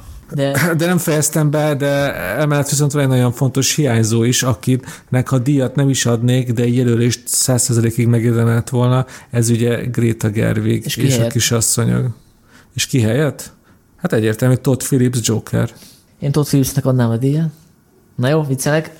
Viszont Martin Scorsese-t is szívesen látnám ott a szoborral a kezében a színpadon, az ilyen szép gesztus lenne. Talán ut- egyik utolsó legnagyobb rendezése. Illetve utolsó Ilyet nem mondjunk. De ilyen kicsit ilyen búcsúszagú Ugye ezt az előző podcastban beszéltük, hogy Clint Eastwoodot is már hányszor elbúcsúztatták. Szerintem Scorsese-t nem búcsúztassuk, legyünk optimisták és várjunk. Még nem tudom, hogy néztek-e Scorsese-vel interjúkat, de uh, elképesztően pörög az öreg, tehát uh, nekem ilyen, nekem ilyen nagyon, nagyon bírom, ahogy, ahogy, ahogy pörgeti a...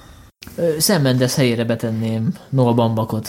Tehát, hogy az ember azt gondolná, hogy egy ilyen majdnem, hogy kamaradrámát megrendezni, ez nem akkor a truváj, mint mondjuk egy, egy snittes, más első világháborús filmet, de hát a színészeket vezetni az a, a alapvető rendezői feladatok közé tartozik, és az nehezebb, mint amilyennek tűnik messziről.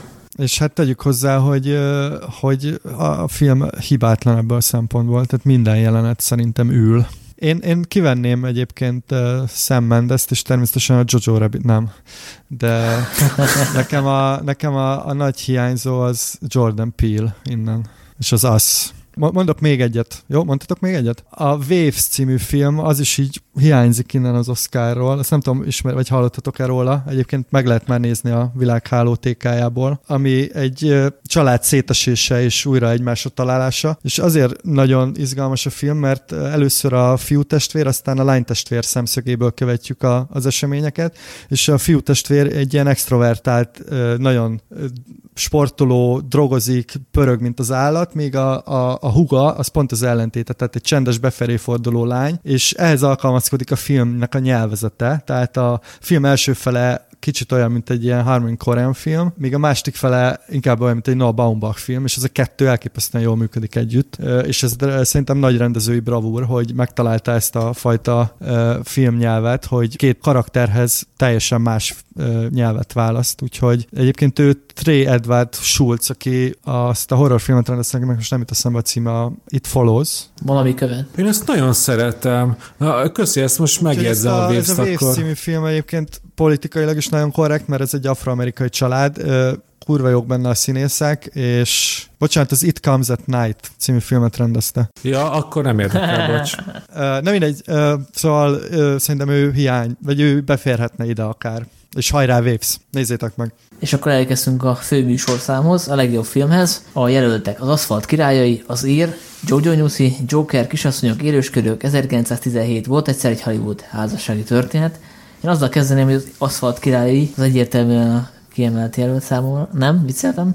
nem is értem, hogy hogy kerül ide ez a film, tehát nekem ez teljes rejtély. Jó megcsinált. Uh... Én elmondom, hogy miért került ide ez a film, mert mindenki hallgassa meg a, a ezzel kapcsolatos podcastünket, ahol megfejtettük, hogy ugye ez a film Hollywoodról szól, és Hollywood alapvetően narcisztikus, és szerintem azért van itt. Szerintem az 1917 fog nyerni, nem örülök neki, de papírformának érzem jelenleg. Szerintem meg a Joker fog nyerni, és annak se örülök, mert szerintem a házassági történetnek kéne nyerni.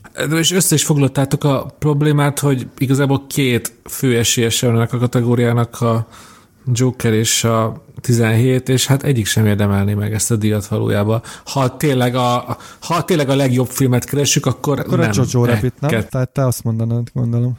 Hát, hogy hát a legrosszabb film kategóriában persze, igen, de ne, nem ez a kategória neve. Te házasság történetet mondtad, igen, Zoli? Igen. Simán kiegyeznék azzal, de ebbe a kategóriába nem csak azzal egyeznék ki, hanem a kisasszonyokkal is, és amúgy pedig, ha megint csak ez, a, amit már elsütött a mai lennéket személybe az akadémia, én akkor a a legjobb film díját az élősködőknek adnám, és egy mondatba összefoglalva, vagy miért, mert fantasztikusan működik thrillerként, fantasztikusan működik végjátékként, és ö, gyönyörűen összefoglalja, hogy milyen problémák feszítik szét ö, a, a, a mostani világ társadalmait. Én is az élősködőket írtam be, abból a megfontolásból is, hogy ez ilyen jelzésértékű lenne, hogy, hogy nem csak azért teszünk be egy nem amerikai filmet a listára, hogy jelezzük, hogy mennyire odafigyelünk a világ filmművészetére is, mint akadémia, ami egyébként nem igaz, tehát ez ez egy púder, hanem akkor ténylegesen is legyen esélye nyerni egy ilyen filmnek. Meg hát ezt a filmet tettem a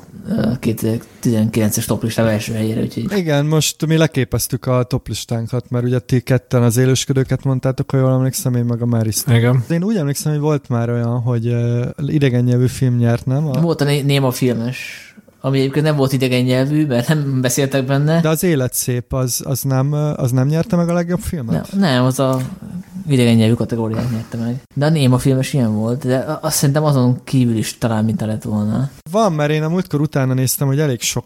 Tehát ez nem, nem, egy, nem egyedi eset, hogy ugye jelölték a legjobb idegen nyelvű film és a legjobb film kategóriájában is, mert a, azt hiszem ilyen volt a Róma, ilyen volt a Bábel is, és nem a jelölésről beszéltünk. Tudom, tudom, csak azon gondolkoztam, hogy nyertel, de akkor nem nyert még. Én az aszfalt királyt venném ki, és betenném helyére mondjuk a, a mit.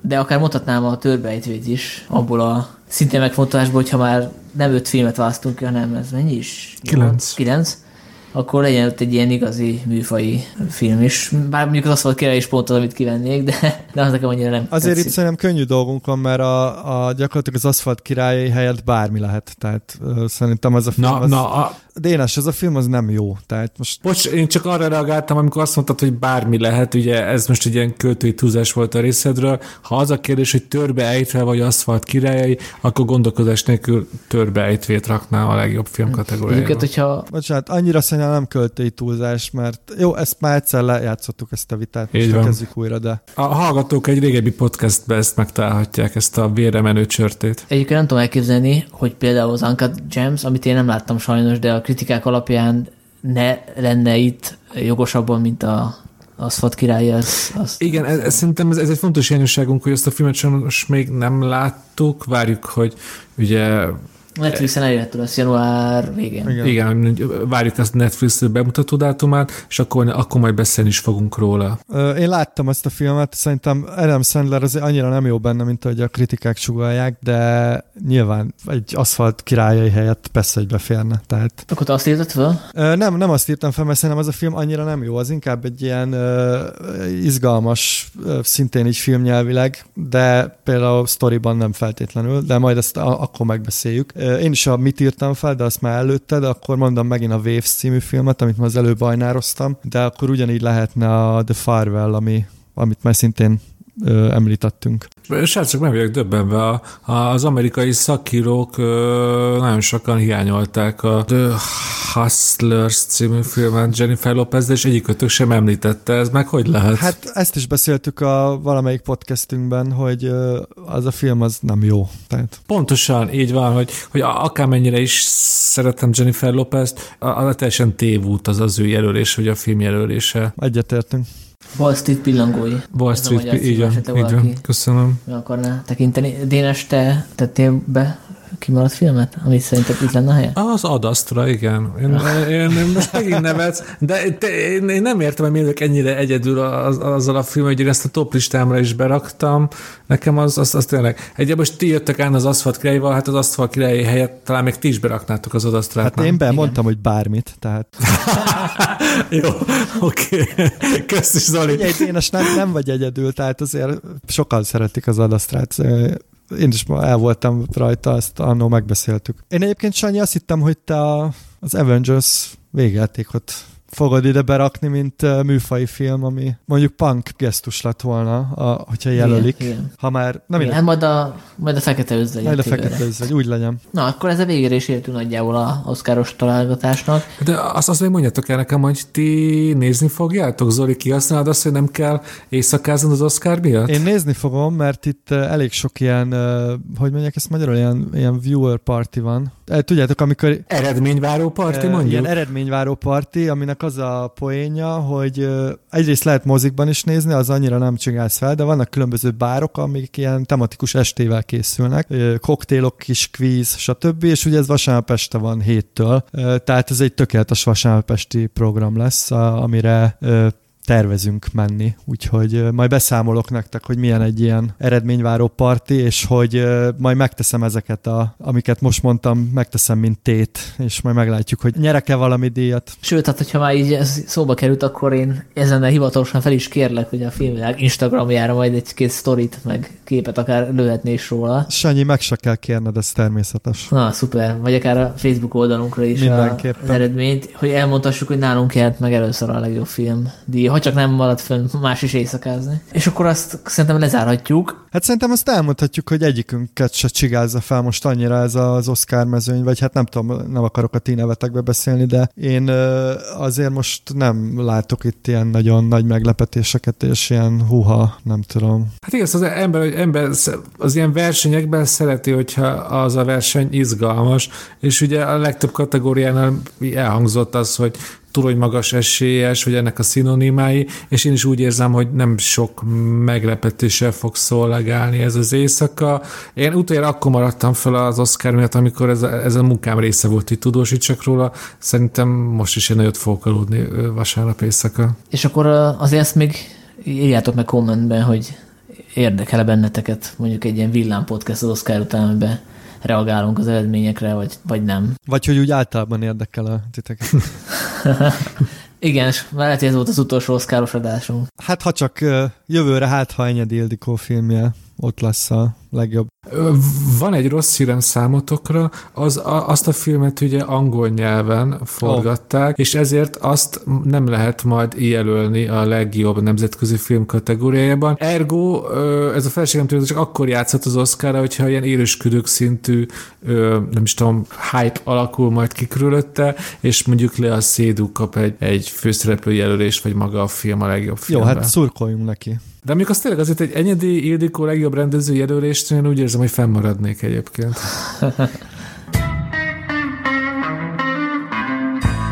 És akkor most valami más. Ha esetleg túl se késett volna a téma, akkor most fejest ugrunk egy igazi klasszikusba, az új rovatunkban, amelynek egyelőre még nincs címe gyakorlatilag csak annyi történik, hogy újra nézünk filmeket, amelyeknek van valamilyen apropójuk. Mondjuk az, hogy 25 évvel ezelőtt készültek, legalábbis az előző két esetben ez történt. Meg az az apropó, hogy már annyira öregek vagyunk, hogy 25 éves filmekről ilyen, hát ezeket én tinédzser fejjel láttam, vagy nem ti is. Meg, meg ugye ez most a sorozat harmadik része, ugye az Ace Ventura és a Féktelen után vagyunk, és hogyha azért, itt azért rendszer azért körvonalazódik, hogy akkoriban kasszasiker vagy kasszasikernek szánt filmeket nézünk újból, nem csak... Hát egyelőre így ez volt a meneten, de lehet, hogy a legkövetkező alkalommal majd egy alig ismert művészfilmet fogunk újra nézni. Egy jó, jó üzbék művészfilmet? 90-es évek? De azért most még mondhatjuk, hogy ez a 25 éves évfordulókat ünneplő hollywoodi kasszasikereket nézünk újra. Igen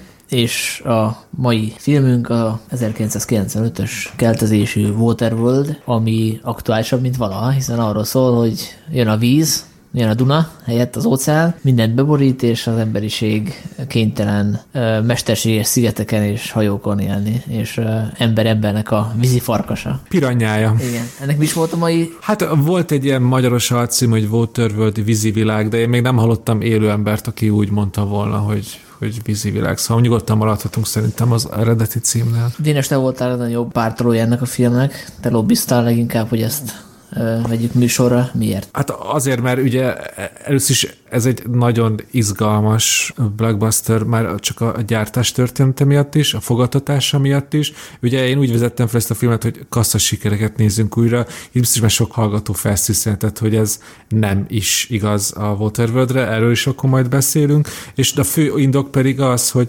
ugye az elmúlt 25 évben, én ezt pontosan nem tudom elmondani, de háromszor már biztos láttam, és azt érzem, hogy minden egyes nézés után ezt a filmet egyre jobban és jobban szeretem, és biztos, hogy lesz újabb újranézés is, mert egyszerűen ez egy, most már tudom, hogy ez egy, ez egy megunhatatlan kalandfilm, ami a maga módján nagyon is egyedi, annak ellenére, hogy ez igazából egy Mad Max az óceánon, szóval ö, olvastam is egy ilyen tök jó elemzést, ahol a Mad Max 2 forgatókönyvét hozzáillesztik a Waterworldhöz, és nem csak a, a világot lopták el, hanem még egyes dramaturgai csavarok, történet plotpointok is megjelennek a Waterworldben. De szerintem ez nem lesz semmit az értékéből. És hogy még miért szeretem, ez a film szerintem egyszerűen jobb most 2020-ban, mint 1995-ben, mert az a fajta hollywoodi filmgyártás, aminek az egyik csúcs terméke szerintem a Waterworld, az egyszerűen már nem létezik 2020-ban. Ha ez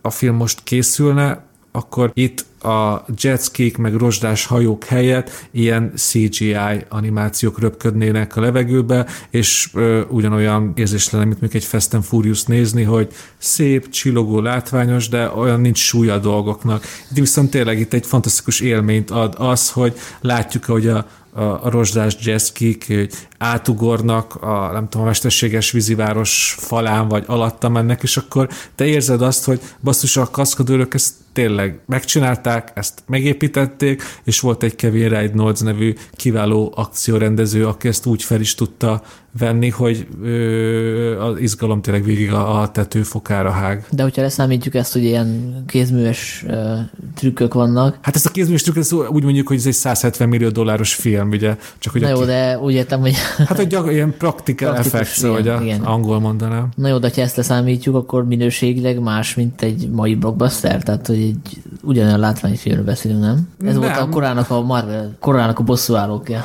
Nem, annál szerintem sokkal nyersebb a, a stílusa, mint egy Marvel filmnek. Hát ugye itt, itt, itt mivel ugye a Mad Max-ből eredeztető a dolog, ezért itt egy nagyon, egy, ez elején még egy nehezen kedvelhető főhőst kapunk, aki egy ilyen, ilyen magának való durcás ő az emberi kapcsolatokra képtelen magányos hős. Ugye ez a Mad ugye ez pedig ugye a Clint Eastwood filmekből vette, szóval egy szép sor van, de én ezt nagyon szeretem ezt a fajta hős típust, és hát azért na, a humora is elég, hát hogy mondjam, ilyen, ilyen anarchikus túlzásokból eső humora van, meg az egész film úgy kezdődik, hogy áll egy szakadt göncökben Kevin Costner, és hát megissza a saját pisáját.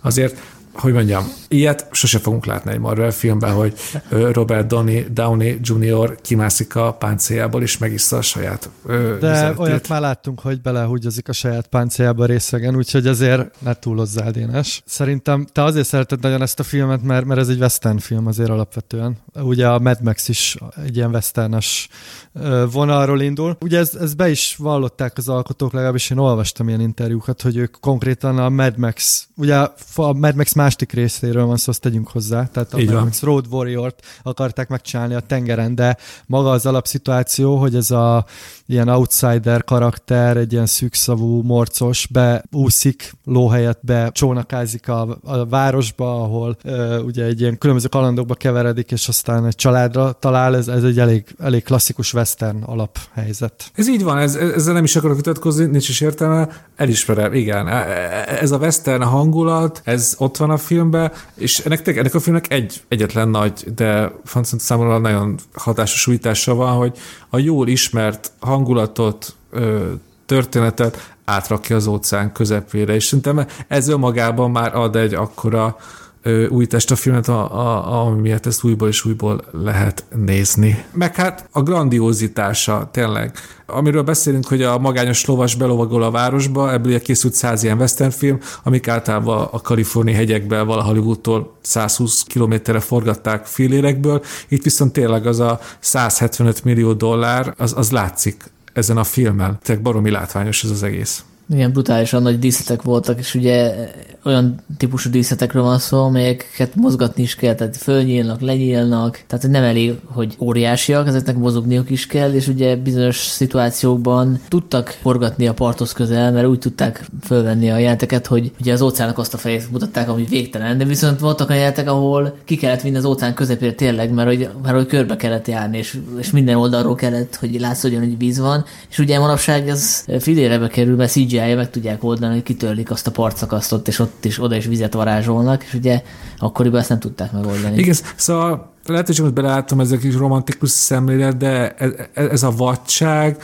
amiről most ugye Sanyi beszélt, ez, ez érződik a filmen, és ez is ad neki egy ilyen plusz energiát. Igen, hát erről sokat beszélhetnénk, de tényleg az van, hogy akármennyire is realisztikus a CGI, az is steril valami, és ez hiába másolod le teljesen jól a valóságot, valahogy ez a plusz ott van a, a vásznon. És uh, tényleg ilyeneket már nem csinálnak manapság, ilyen, ilyen elmebeteg díszleteket, meg ilyen uh, óceán közepére kivontatott, nem tudom, ilyen, ilyen kör alakú roncs uh, várost, de, de ezek, ezek, ezek tényleg adnak neki egy hangulatot. Viszont Sanyi visszatérve a kérdésedre, szerintem meg pont az a baj ennek a filmnek, hogy ezen túl azért uh, lássuk be nem éppen a karakterekről, vagy a történetről, uh, tehát hogy ezek nem, nem igaz igazán nőnek fel ehhez a fajta minőséghez, amit a díszlet nyújt. Most csak meg egy pillanatra, ezt már előbb kiveséztük, hogy ez, ez egy ilyen arra tipikus western karakter, aki keveset beszél, azt is durcásan,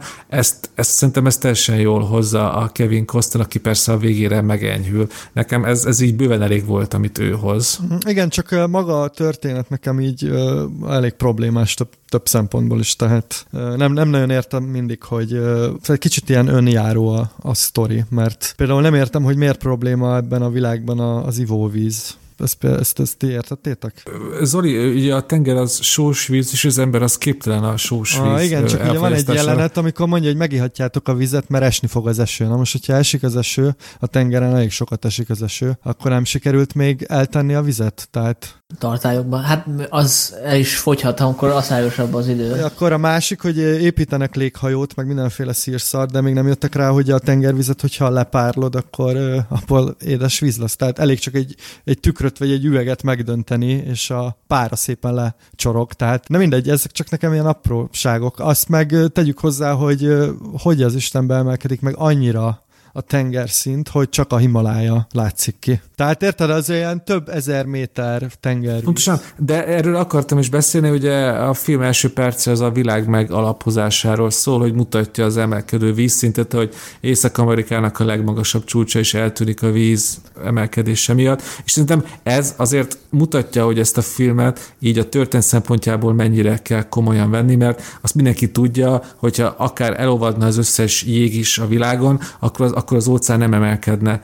8000 métert, mert ugye most kiderül, hogy csak a Mount Everest maradt szárazon, és akkor az azt jelenti, hogy legalább 8000 métert emelkedett a vízszint. Szerintem ezt, ha azt látjuk, ez, ez rögtön az első percben ezt így kijelenti a film, szerintem ebből fontos következtetünk arra, hogy... Hogy felejtsem el a bármilyen logikai... Pontosan, pontosan, mert ö, lehet, hogy ez most egy ilyen sekélyes, felszínes értelmezés, de ez, ez, ez tényleg arról szól, hogy szakadt ruhába jetskivel rohangálnak, és ö, a western hőst játszanak. Nem, egyébként ez ezzel, ezzel semmi gond nincs, csak én néha megütköztem a, az ilyen, ilyen teljesen tehát ezeket ki lehetett volna a filmből szerintem gyomlálni, mert uh, igazából nem tesznek hozzá, de, de kényelmetlen ezeket nézni. Ez, ebben igazad van, hogy, hogy ezt a forgatókönyvet jobban is meg lehetett volna írni. Ha jól emlékszem, ezzel voltak is problémák, és ugye Joss Vedont is például meghívták, hogy kicsit még finomítson ezen a forgatókönyvön, amire hát ugye ő se tudott, mert ugye ez már a forgatás közben volt, amikor őt felhívták. Meg emlékeim szerint ugye Kevin Costner ekkor tényleg ilyen szupersztár státuszban volt,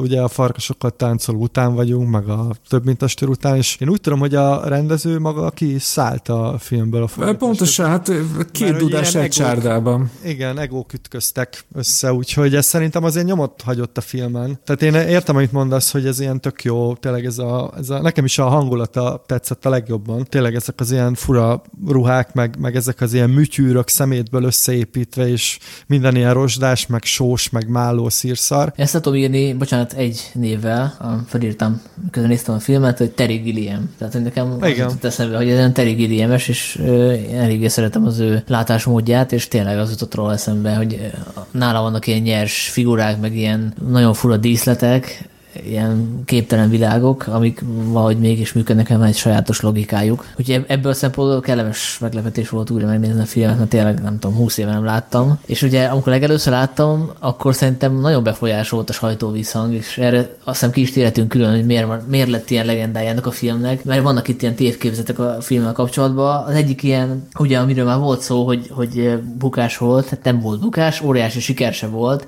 Igazából pénzt már akkor kezdett termelni, amikor kijött VHS-en vagy DVD-n. Nagyjából ilyen nullszaldós volt a bemutató hát, idején, illetve volt egy ilyen trükk, hogy valamelyik stúdiót gazdát váltott, nem tudom, az Universal, és ugye meg tudták azt oldani, hogy amelyik a, a gyártás fizette, tehát hogy a, a gyártás költség az megmaradt a régi stúdiónál, és az új, ahova kerültek a jogok, oda már csak a bevétel Így van. került, tehát már akkor nyereséges volt, miatt bemutatták volna, hogy lesz. Hát így. csak hogy a, pontosan nem fogom tudni centre pontosan mondani, de ugye ennek a filmnek úgy indultak neki, hogy 100 millió dollár lesz a költségvetése, és ugye ez, ez is egy ilyen közismert anekdota a filmre, hogy megkérdezték Spielberget, hogy milyen vízen forgatni, ő mondta, hogy tehát nem forgassatok, az a tanácsom, és nyilvánvalóan többek között a vízes forgatás kiszámíthatatlanság miatt is lett a 100 millióból 175 millió a filmnek a gyártási költsége, amit akkoriban ugye úgy reklámoztak, hogy a világ legdrágább filmje, és ugye a sajtó visszhang,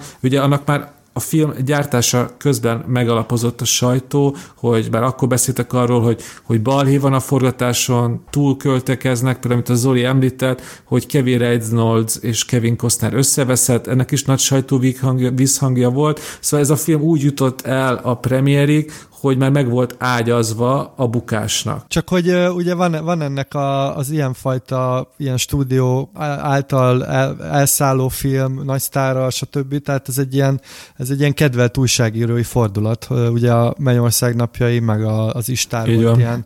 És ugye ez tökre illett ebbe a, a mintába, és erre így nagyon rá, én emlékszem, erre tényleg nagyon ráharapott az akkori, amit én annól olvastam, ilyen filmes sajtó, mert ugye még akkor azért internet az, az nem, nem így volt, mint most, de hogy pontosan emlékszem rá, hogy, hogy ezt így tényleg így már, már ilyen sik volt azt mondani, hogy jó, igen, a Waterworld az, az buk, bukta meg szar, meg stb. Úgyhogy én is úgy emlékeztem, hogy ez egy, ez azért bukott meg, mert egy szar film, de hogy erről szó sincsen. Egyébként ez ilyen tyúk és tojás szituáció. Nem nagyon tudni, hogy most mi volt előbb, hogy a sajtó volt ellenséges produkcióval szemben, vagy fordítva, igen. mert hogy voltak ilyen sztorik, hogy a, ugye nyilván a sajtó azzal foglalkozik, hogyha egy filmben vannak ilyen kreatív problémák a rendező meg a fő színész közt, meg túllépjük a költségvetést, tehát ez hír. De általában voltak ilyen, ilyen plegykák, vagy rémírek is, amik megjelentek a sajtóban, hogy két kameraman meghalt forgatás közben, amiben semmi nem volt igaz, és akkor erre válaszul a, a, a produkció kitiltotta a sajtó képviselőt, vagy hát nem engedte őket be a forgatásra. Ugye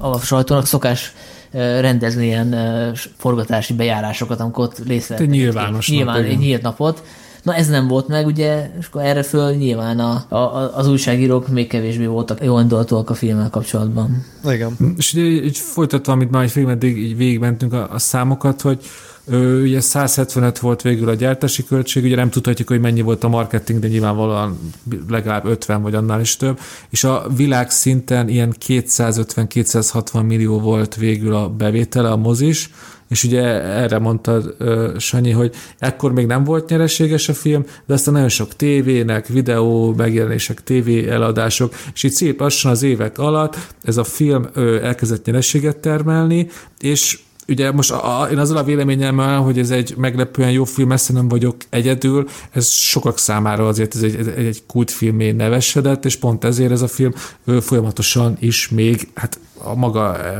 kicsi, ilyen centenként hozzáadva, de mai napig termeli a nyerességet, és például most a, egy, egy nagyon jó brit Blu-ray DVD cég adott ki egy, egy kétlemezes exkluzív kiadmányt belőle. Bocsánat. Méghozzá, bocsánat, három lemez. Ez is mutatja, hogy, hogy ennek a filmnek van ö, közönsége. Hát igen, én, bocsánat, én azt hittem, azt hittem, hogy azért is hozott Dénes ezt a filmet, mert ugye ez egy elég nagy megjelenése volt ennek a, a brit, az Eros Arrows, Arrow film. Igen, igen, ő meg is vettem egyébként, én már csak a két lemezes verzió, de megvettem. Tehát, hogy ez egy teljesen új transfer, egyébként gyönyörűen néz ki, három különböző vágásban hozzáférhető a film. Mindegy, ezt csak azért mondom el, hogy, hogy ez, egy, ez, egy, ez egy ilyen nagyszabású Blu-ray megjelenés volt, ami pontosan azt mutatja, hogy kultfilmé, kultfilmé válás rögös útján már régen elindult ez a film. Ez a ökológiai katasztrófa, globális felmelegedés. Nyilvánvalóan ezt már kiveséztük, hogy így tudományosan nevetség nevetséges, amit ez a film bemutat, de hogyha ettől emelkedünk, sem tudom, hogy allegórikusan, a metaforikusan nézzük ezt a filmet, azért, azért, na, azért van benne egy, egy ilyen nevelő célzat, ami szerintem nem baj, hogyha megvan egy, egy, egy, egy, egy látványfilmben. Sőt, hát szerintem a, szerintem a filmnek a maga a legkellemesebb meglepetés számomra az volt, hogy a, ugye ez a Dennis Hopper karaktere ugye egy, egy ilyen főgonosz, és az ő ő ideológiája, meg ahogy ő szervezi a, a körül, körégyűrő embereket, az egy nagyon, nagyon valós kritikája egyébként ja, a persze. Ő, az, az igazi kizsákmányoló vadkapitalizmus, Pontosan. amit ő csinál. Tehát most oké, tegyük félre, hogy mennyire vicces, hogy ők ilyen uh, láncdohányosok, akik uh, cigit osztanak, ez szerintem egy nagyon vicces gag, nyilván nem lehet komolyan venni, de, de amiket mond például, hogy ő nem tudja, hogy hova tartanak, csak az a lényeg, hogy tartsanak valahova, és hogy minél több hely kell, és minél több uh, erőforrás, hát ez, ez ez a mai napig aktuális, sőt, igazából aktuálisabb, mint akkor. És ez egy, ez egy nagyon fontos része a filmnek, amit egyébként nagyon komolyan is kell és lehet venni. Amúgy egyébként, amit még kifiguráz ez a film a Dennis Hopper karakterén keresztül, ez, a, ez az amerikai Manifest Destiny mítosz.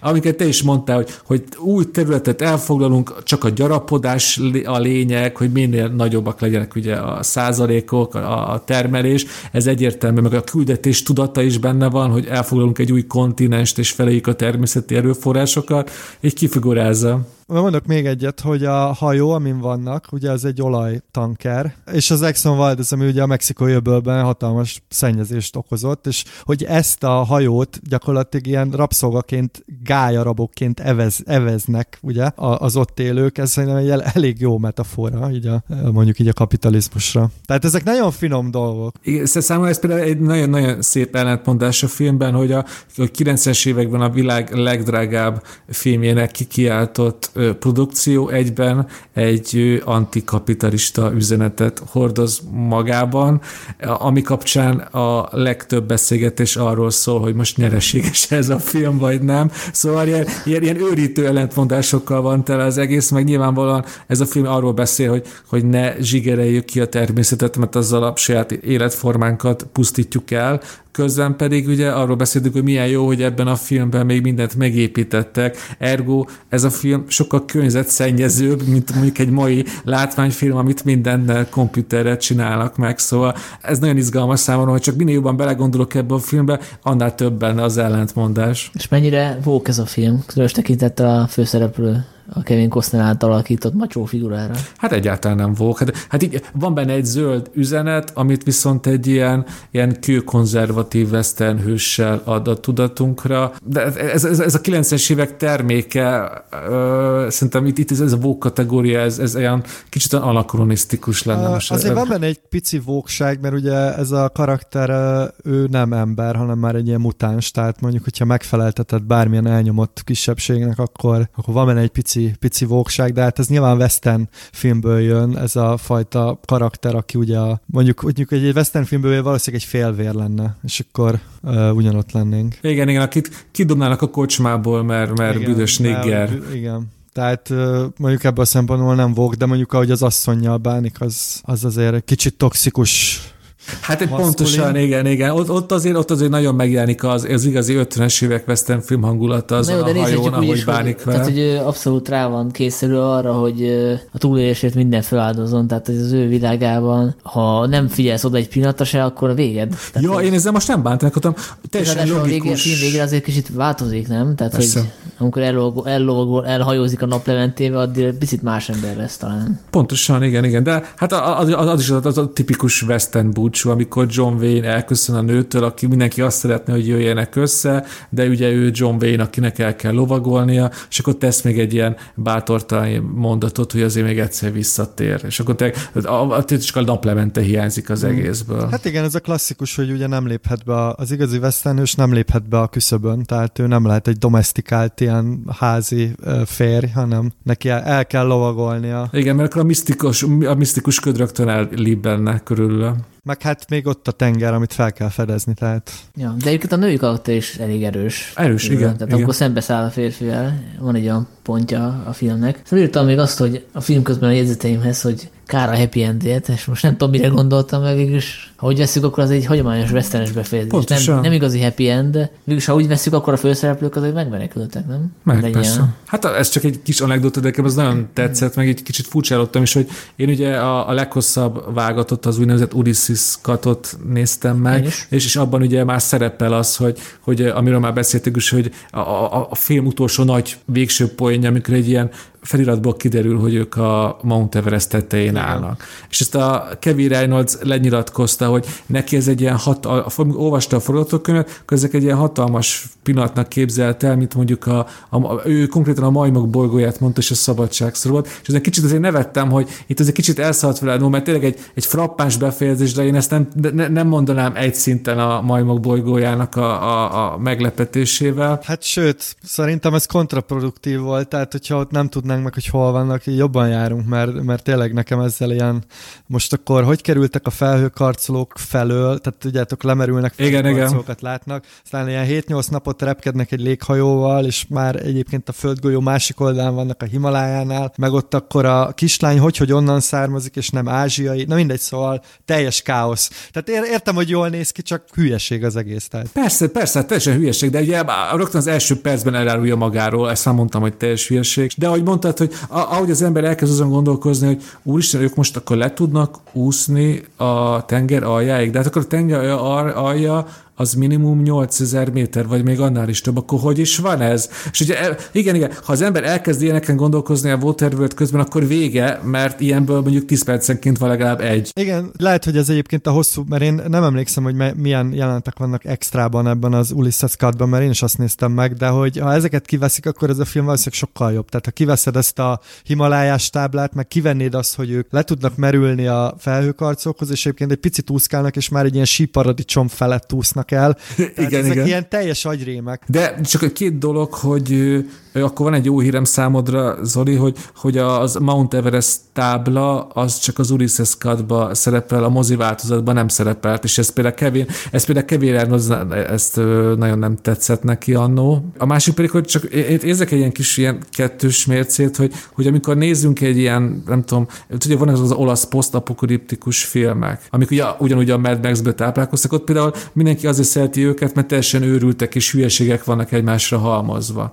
A, a Waterworld is szerintem ilyen, csak ugye tízszer annyi pénzből. Itt viszont ezeket rögtön már hibának vesszük, amiket, amiért mondjuk egy olasz zsánerfilmet pedig éjjen, éjjenezünk. Ebbe egyetértünk. Jó, de úgy vagyunk vele, hogy egy hollywoodi szuperprodukciónál csak van rá pénz, hogy megfizessük a forgatókönyvírókat. Hogy Jó, ez igaz, igaz, Nem igaz. két perc alatt kell összedobni ezt a könyvet. Nekem is lett volna egy ilyen kötözk- kötözködni való Pillanat. sok közül. Én azt nem értettem leginkább, hogy hogy lehet az, hogy ugye látható van írásbeliség, meg vannak könyvek, tehát találkozunk könyvekkel, mégis teljesen elfelejtették a, az emberek az összes korábbi földrajzi tudást, tehát hogy rácsodálkoznak, hogy itt földrészek voltak szárazföld volt korábban, tehát hogy ilyen anekdoták meg legendák vannak, mindenféle történelmi tudás elveszett teljesen, ez teljesen hihetetlen. Hát de, de ez, ez minimum több száz évvel van a nagy özönvíz után, mert ugye egyrészt kialakul egy mutáció, és ezben beszélgetnek is arról, hogy ez a régi világ az már csak egy mítoszokban létezik. Szóval szerintem ez nincs kimondva, de a, hogy összerakjuk a képeket, itt minimum több száz év telt el, és nyilván egy, egy globális katasztrófa után az emberiség mindenféle téren így visszafejlődik, a civilizációs értékek nagyon nagy része elveszik. Hát ahogy kinéznek, ugye az életük nagy része abból áll, hogy túléljenek, és én, én, számomra ez nem volt ilyen, ö, micsoda, kizökkentő dolog. Kérdezek tőled egy szakmait, mert te ugye geográfus vagy. Ö, Jaj, köszönöm. Hogy, Csupa fül vagyok. Hogyha így fogod a napot, és hozzánézed azzal a szögmérővel, aminek nem tudom mi a neve, az még önmagában nem elég ahhoz, hogy meghatároz ilyen hosszúsági, meg szélességi köröket. Tehát, hogy nem kell ahhoz tudnod mondjuk, hogy a, merre van a mondjuk a nulla? Ez egy jó kérdés, ez, ezzel se gondolkoztam el, de hát passz, e, ehhez tényleg ez Columbus Kristus, Kristófnak nem, azt hiszem az, az a szextáns, vagy mi a, az, az a műszer, ami a kezébe volt. tényleg ilyen túlszörszásogatás, én nem szoktam ilyen lenni, de... de... Például éppen abba szoktak belekötni és hát nyilvánvalóan igazuk van, hogy igazából csak annyi, annyi, annyi, annyi kellett a térkép megfejtéséhez, hogy ő megfordítsák a lányt, mert fel, fejjel lefelé van a térkép. Azért vicces, hogy ennyire azért csak nem lehettek ostobák az emberek. Én egyébként azért azt nem emlékeztem pontosan a filmre, de azt hittem, hogy az derül ki, hogy az van a hátára írva, hogy édes savanyú. jó van, jó van. Meg ugye le is lehetett volna rajzolni, ami hátára írva, és nem kellett volna hurcolászni. Ne legyünk ilyen gonosz, rossz májúak. Egyébként szerintem valahogy ki kéne azt használni, hogy aktuális lett a film a témája miatt, ugye itt a klímapara miatt. Én el tudnék képzelni egy sorozat tribútot, mondjuk a Damon Lindelof kreatorkodásával az HBO-n, és akkor ilyen tök vicces dolgok szerepeltnének egyrészt Kevin Costner cameo, ami adná magát, akár kapna egy szerepet is, és ö, kaphatna egy ilyen epizód szerepet a Greta Thunberg benne. El tudnám képzelni őt ilyen törzsi ö, jelmezben, ahogy a kiabál, meg itt harcol a, a környezetszennyező emberekkel. És akkor Trump játszhatna egy ilyen nagy izé, olajfúró tornyon. hát a Trump lenne az, ami a, a Mad Max filmben az a, hogy hívják, az csáv volt? A... Vernon Wells. Nem, hanem a, a legújabb Trump, a Fury Roadban. Ja, ja, igen, igen, ilyen a, a, nem tudom, ilyen Joe, és akkor lennének ilyen macái, akik tejjel itatják. Igen, igen, igen, igen. abszolút. Nézném, ez, ez nézném. Sanyi, ez abszolút menne. Talán egy fokkal komolyra fordítva, Hollywoodnak szerintem ez az adóssága is, hogy, hogy, hogy valamit kezdjen ezzel a, ezzel az közelgő ökológiai katasztrófával, mert tényleg, ha csak a profitot nézik, ebből kiváló, látványos thrillereket, katasztrófafilmeket, bármit lehetne csinálni, és ehhez képest nem azt mondom, hogy nem nyúltak ez a témához, de nagyon keveset. Hát a holnap után volt ilyen. Hát igen, és azért abból nem lett kultfilm, na, mondjuk így. Hát ugye az a probléma a klímakatasztrófával, hogy túl globális, és nagy időtávot fog át, tehát ezzel nehéz ilyen hős történeteket kreálni. Én egyszer összeszedtem egy pár ilyen filmet, de tényleg nagyon kevés van. És általában ugye a háttérben jelenik meg csak. Tehát, tehát ez tényleg nagy adósság a Hollywoodnak, de szerintem egyébként, mivel most kezd igazán áttörni ez a téma, mármint, hogy tényleg bekerül a közbeszédbe, és, és az egyik legfontosabb téma lesz, szerintem jönni fognak ezek a filmek, és akkor talán jön egy új Waterworld is. Hát és, és ugye most a 90-es éveket éljük újra, ugye Bad Boys újra van a mozikban, most például teljesen friss hír, hogy halálos fegyver 5 is lehet, még az persze 80-as évek kezdődött, de átcsúszant a sorozat. Szóval egy megnéznék egy akár egy, egy Waterworld rebootot, egy Waterworld sorozatot, vagy csak bármit, ami, ami csak így ö, érintőlegesen kapcsolódik ez az univerzumhoz, mert szerintem itt egy olyan világ lett felépítve, amivel érdemes kezdeni valamit, érdemes folytatni. Fantasztikus végszó. Akkor várjuk a javaslatokat kommentbe, hogy milyen filmekkel foglalkozunk legközelebb. Azt nem garantálom, hogy azzal is fogunk, de, de kíváncsiak vagyunk. és azt nem tudom, hogy elszpoilerezhetjük el, ezt nem beszéltünk meg, de elindítunk egy egész komoly projektet a következő adásunkban, vagy legalábbis még februárban az biztos. De nem mondd el, hogy mi az. Egy egész éven át tartó sorozatot, úgyhogy uh, arra készüljetek fel. Kövessetek bennünket Spotify-on, iTunes-on, mindenhol várjuk a szöveges értékeléseket az iTunes-on főleg, és a filmvilág.com per Patreon oldalt is ajánljuk mindenkinek a figyelmébe, ott lehet bennünket támogatni a filmvilág folyóiratot, de ezzel közvetve a podcastet is. Köszönjük azoknak, akik eddig már támogattak bennünket. Köszönjük a figyelmet, és sziasztok! Sziasztok! Hát akkor vitorlát bonts, irány nyugat minden matróz, vagy hogy mondják a tengerészek. Ez nem sikerült. Próbáltam valami vizes, vizes elköszönés, de sziasztok. Majd legközelebb. Hello.